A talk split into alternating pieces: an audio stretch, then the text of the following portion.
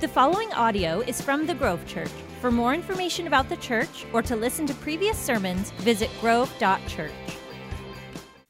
Well, hey, everybody. Today is Baptism Sunday. I know it was mentioned a little bit ago, but today is uh, one of my favorite days of the year. We do Baptism Sunday, uh, you know, about three times a year, and it's so fun. But here's the one thing I want to bring the challenge I want to bring to everybody in here today don't let this become old. And I say that because for some of you that have been a part of the Grove maybe for a few years now, when we do Baptism Sunday, it's like, oh, it's another one of those Sundays. But here's the thing sometimes it's real easy to forget our story. Sometimes it's really easy to forget all that God has done, and we lose that gratitude, and we just see another person go down in the water, come out of the water, and yay, that's great, and clap. But you know, I want you to really hone in, and I want you to think back to the time when you got baptized, if you've taken that step already. Because for me, I'll never forget the day. I'll never forget what was leading up to, to that moment when I was baptized in church and, and the things that God has done. And I was so grateful, and it's so fun to see the support of a church family that when you come up out of the water and people are cheering. So, in a little bit, when we do that, I want to bring that challenge challenge to all of us. Don't let it just become it's another one of those Sundays. Let's cheer, let's celebrate, and let's be the family of God, um, welcoming people in as they say, hey, I'm going to take that step and get baptized. Good?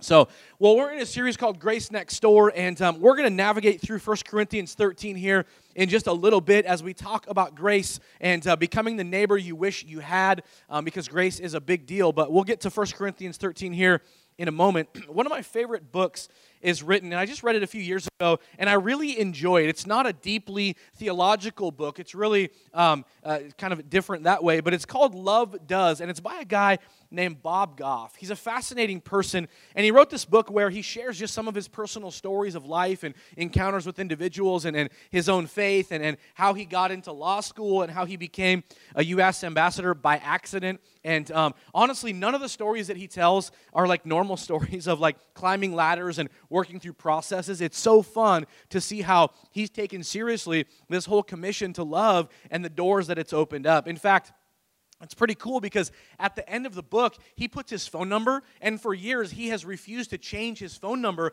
because he wants people to call him. So, uh, if you remember, uh, Jamie's a good friend of mine, Big B. He's been our, he was our worship pastor for a while, and he's a full time chaplain now in the military. But Jamie actually took the challenge and was like, "I'm going to call him." So he calls him up, and, and Bob literally answers the phone, and they ended up meeting when Jamie went down uh, on a trip to, to California. They ended up meeting in Disneyland. Um, it was so cool because he's like, I'm just going to call him. And he answers his phone. And he says in the book, if I can answer, I will answer my phone. So, anyway, um, it's a great book. But what I love is the clear idea of his book. And we're going to get to that in a minute.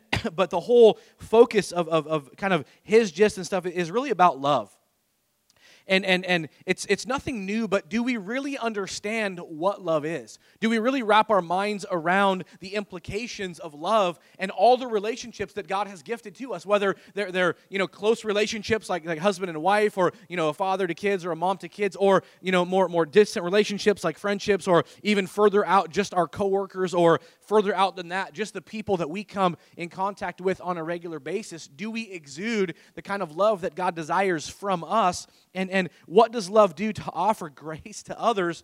Where, listen, when there's conflict, when things happen in a relationship, honestly, it feels easier to write people off or, or just to hold on to a little resentment and, and sort of keep people a bit at arm's length or whatever. And yet, love demands something far different. When you go back to the, this book that, that Bob Goff wrote, he says this at the beginning of every chapter I used to fill in the blank.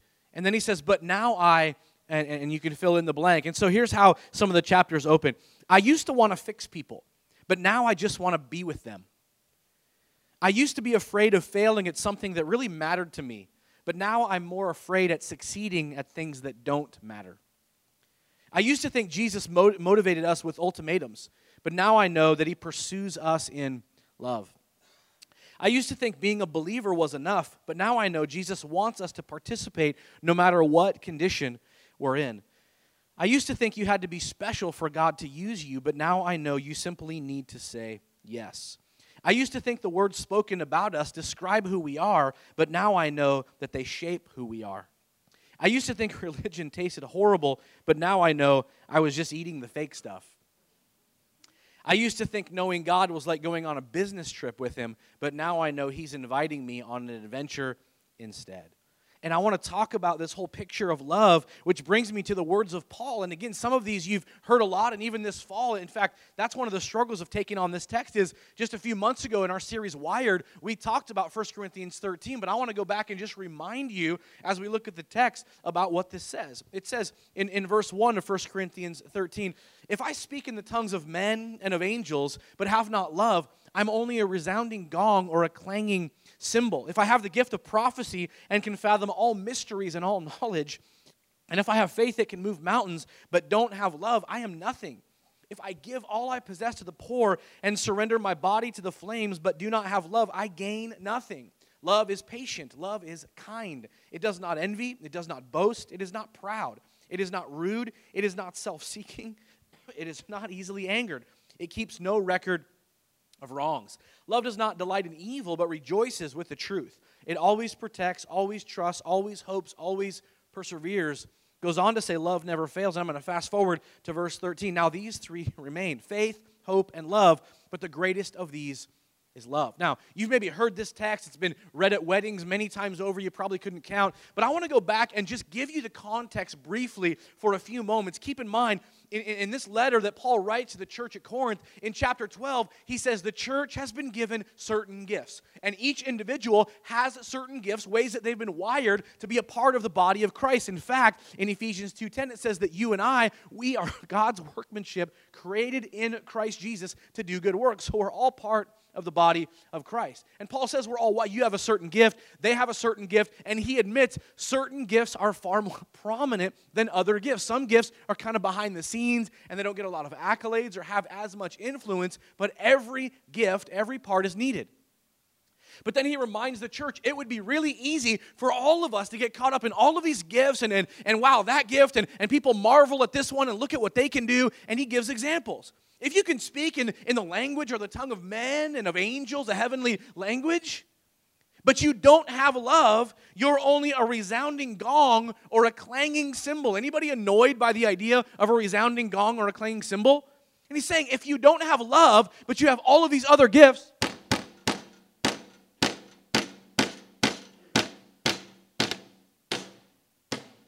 Anybody wish I would stop? Knock it off! And I know that's not a resounding gong, but it's the same idea. It's annoying. Don't, don't have this gift, but then don't have love. And then he goes on to say, if I have the gift of prophecy and can fathom all mysteries and, and all knowledge, and, and if I have faith that can move mountains, if people marvel at the ability of, of somebody to go, wow, you know what God is saying about the future, you know what we need to do in this circumstance. I appreciate so much all the wisdom that you have, the word of knowledge that God has given you. We watch TV shows all the time, and we love it when there's a character that knows what to do in a circumstance where I'd go, I don't have a clue. But I sure appreciate that guy because he always knows what to do. And of course, that's a TV show, but we love it when somebody seems to know somehow exactly what needs to be done. And Paul says, in the same way, this gift of prophecy or this gift of knowledge or this gift of, of having faith that can move mountains is amazing. But if you don't have love along with it, what does it say?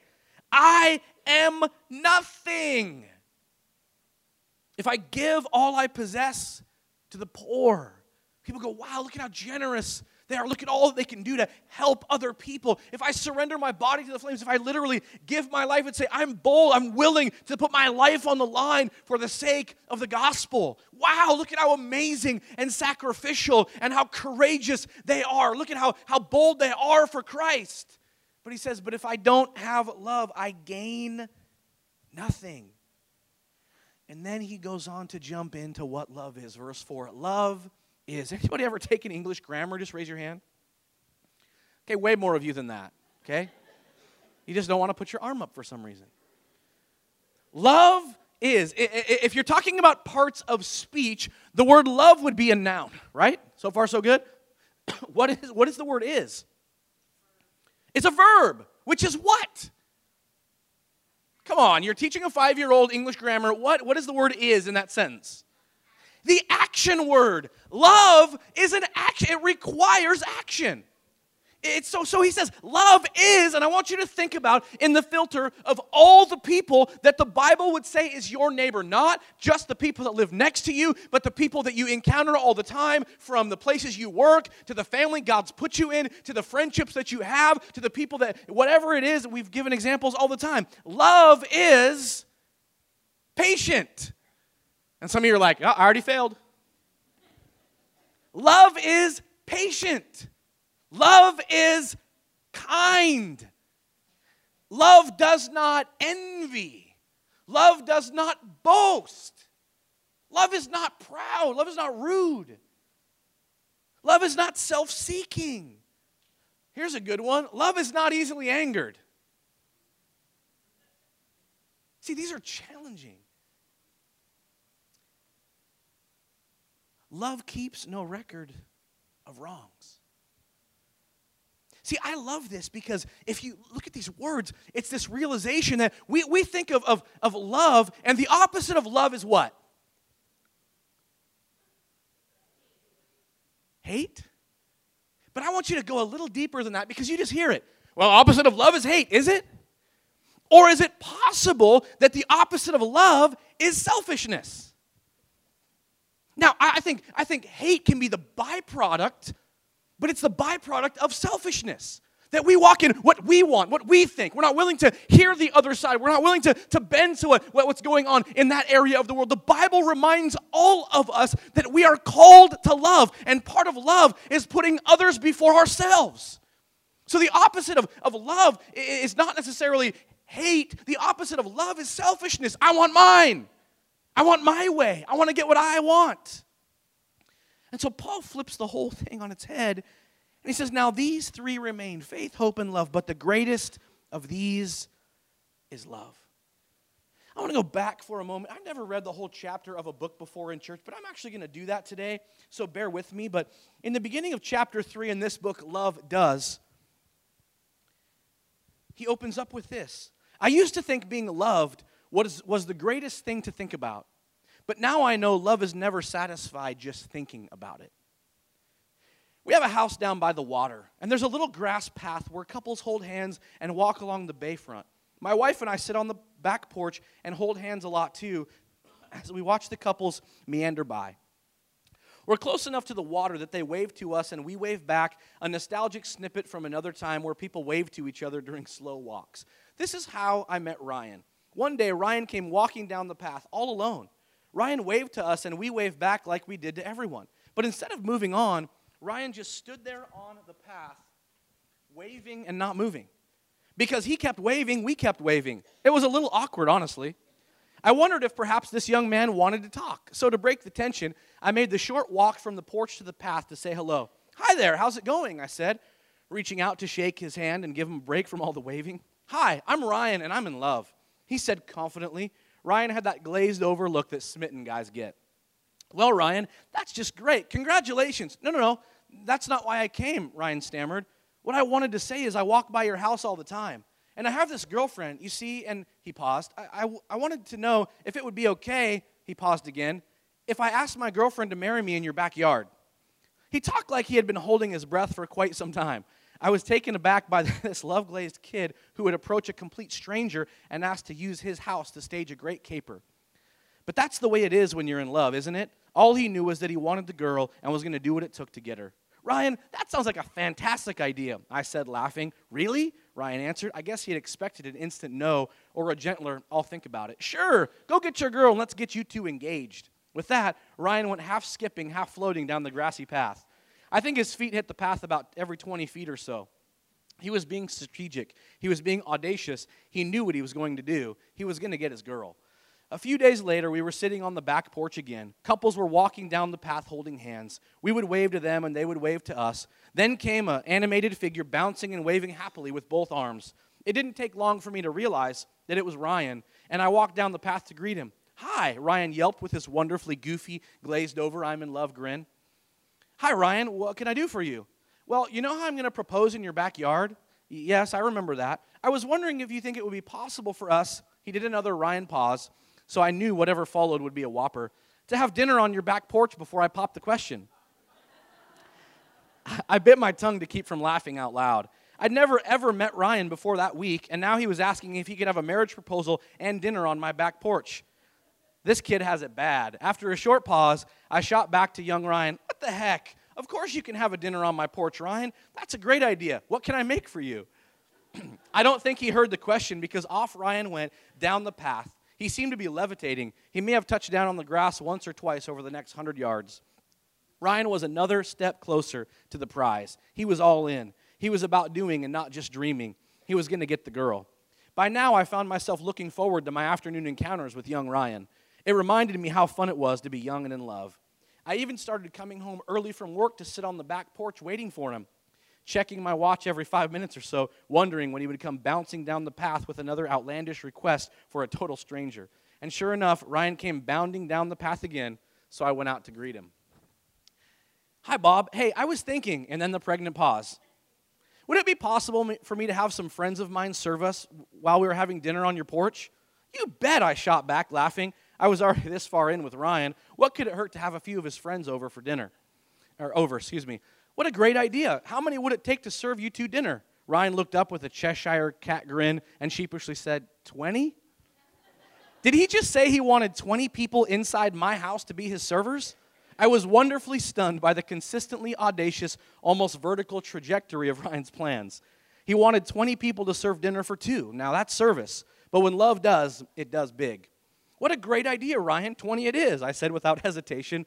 Ryan bounced away down to the bayfront. I could tell that his head was ready to explode with anticipation. He had the vision, he had the plan, he had the place, and he had the staff. He was trigger locked on the goal, and he was going to get that girl. A few days later, I was at my post, almost on cue. Ryan came galloping down the path. Ryan, how are the plans coming? Well, he said, I was actually wondering if it would be okay if after dinner after my friends leave, you could put some speakers on the porch and maybe we could dance for a bit. Of course, you want to dance on a stranger's porch. Speakers it is, I told him. Anything else? I was trying to get all the possibilities out of him now. Well, I think that about covers it for now. I'll ask her to marry me after we dance for a bit. Great idea, I said to Ryan. Go get that girl. And Ryan skipped off. A day or two passed with no Ryan sightings. I almost felt a low grade depression sinking in on me. Was the planning over? Was there no more whimsical and outrageous ideas from Ryan as he planned his caper? Was the mischief done? I sat on my porch reflecting on how contagious Ryan's brand of love was. And then, almost on cue, Ryan came running down the pathway again. At this point, Ryan was a regular and he bounded across the lawn and up to the porch without hesitation. He was pretty winded, actually, leaning over with his hands on his knees, trying to catch his breath. I wondered if I should give him a paper bag to breathe into. After a few long moments, Ryan straightened up. There was a pause while our stares met. I learned that a pause by Ryan meant there was another whopper of an idea brewing in his head. Hey, Ryan, what's up? It's great to see you. How are the plans coming? Do you, he exhaled, have, he inhaled, a boat? a boat? I was belly laughing as I asked him to repeat what I thought he just said. Yeah, do you have a boat? Ryan asked more confidently as he straightened a bit. Well, actually, Ryan, I do. I said with half enthusiasm and half awe at Ryan's love induced, audacious bender. He had that glazed look again as he looked me squarely in the eyes. Well, can I borrow it? Ryan was out of control. He had no idea what an outrageous thing he was asking. But you see, to Ryan, I wasn't a total stranger. No one was. To him, the whole world was full of co conspirators when it came to winning over his love. He was completely unaware of and unimpeded by what was proper, what was acceptable, and what was conventional. Nothing was going to get in the way of what he decided he was going to do. Okay, Ryan, the boat's yours. I said, I'll take you and your girlfriend out on my boat after dinner at my house, after your 20 friends finish serving you, after you dance together on my porch. You can pop the question to your girl up on the front of my boat. Ryan floated away once again, clueless of the beautiful ridiculousness this girl was bringing out of him. Ryan was a study in focus, tenacity, and abandon. He was all gas and no brake. What Ryan didn't realize is that I decided to one up him. Why should he have all the fun? That night, I called the Coast Guard and told them about Ryan's elaborate plan and his glazed over enthusiasm for his girl, which had swept him into a state of unparalleled whimsy. Ryan's enthusiasm was contagious, and pretty soon the guy on the other end of the phone had caught the bug too. The Coast Guard officer and I hatched a plan of our own. When the big night came, everything was in place. The night was balmy, the air was clear, and I think the stars even came out for a few minutes early to see Ryan's elaborate scheme unfold. Ryan and his girl came walking down the path. When they got to the white Nantucket house on the bay, he led her up to the stairs, across the lawn, toward the candlelit table on the porch. Ryan, what are we doing? Is this okay? Whose house is this? She whispers as she held his arm a little tighter. Ryan pulled out her chair and said this was for her as he sat her down. The service at dinner by 20 servers was impeccable. The after dinner dance was endearing as these two stood up with arms around each other, slowly moving together on the porch. By now, the evening had fully set in, and the lights of the city mixed with the stars that were starting to dominate the skyline. It was as if the early appearing stars had gone home and invited all of their friends, telling them, You've got to see this. The evening was coming to its natural end, and Ryan took his girl by the hand, and they headed back to the path. I've always wondered what was going through her head during all this. I hoped it all felt like a dream. As they got closer to the dock behind the house, Ryan gripped her hand, turned, and took her toward a boat that was tied to the end. Ryan, what are we doing? She half demanded. Come on, is all he had to say, and they came onto my boat. I was at the helm, and they made their way to the bow. With the stars out in full view, we slowly motored out into the bay. After a short time, we approached the spot where Ryan and I agreed I would stop the boat so he could pop the question. In a total coup de grace, Ryan had 50 more of his friends on the shore to spell out, Will you marry me with candles, just in case he got tongue tied or overwhelmed with the intensity of the moment. With their flickering sign as a backdrop, Ryan got on one knee. Will you marry me? There was a gasp followed by an immediate and enthusiastic yes. In this, the most special moment of their lives, neither Ryan nor his bride had noticed that the Coast Guard had pulled in behind us with their firefighting boat, just as the officer and I had planned. I gave the thumbs up, and he shot off every water cannon that he had on the entire rig. It was a scene that belonged in New York Harbor on the 4th of July with the Statue of Liberty in the background. But it wasn't happening there, it was happening for Ryan because that's the way love rolls. It multiplies. Ryan and his bride to be let the mist from the water cannon settle over them like a thousand small kisses. Ryan's love was audacious, it was whimsical, it was strategic. Most of all, it was contagious. Watching Ryan lose himself in love reminded me, and I want you to listen to this Watching Ryan lose himself in love reminded me that being engaged isn't just an event that happens when a guy gets on a knee and puts on a ring on his true love's finger. Being engaged is a way of doing life, a way of living and loving. It's about going to extremes and expressing the bright hope that life offers us, a hope that makes us brave and expels darkness with light. That's what I want my life to be all about, full of abandon, whimsy, and love. I want to be engaged to life and with life. I enjoy those parts of the Bible. Listen to this. I enjoy those parts of the Bible where Jesus talks about how much love he has for his bride. It makes me wonder if the trees and mountains and rivers are things he planned in advance, knowing they would wow us. I wonder if God returned over and over to this world he placed us in, thinking what he had created was good, but it could be even better, even grander. I wonder if he uh, if he thought each foggy morning or soft rain, each field with wildflowers, would be a quiet and audacious way to demonstrate his tremendous love for us. But what I do know is that Ryan's audacious love is some of the best evidence I've found of the kind of love Jesus talked about a love that never grows tired or is completely finished finding ways to fully express itself. I say that because love is an action word, and I want to pray. Father, today, as, as short maybe as today's message is, and we want to baptize and we want to celebrate life change, God, it's my prayer that we would, we would do something, even in the next six or seven days, God, that we would do something that maybe we've never done before to express love, God, in a way that somebody in our world could see it somebody that we, we come in contact with, there's someone here that, God, they need to rekindle, Lord, that, that, that marriage flame, Lord, even though things feel dim and old hat and whatever else, God, that it would be their spouse. For some, it's, it's their own family. For some, it's, it's friendships. For some, it's co- there's examples for all of us, God.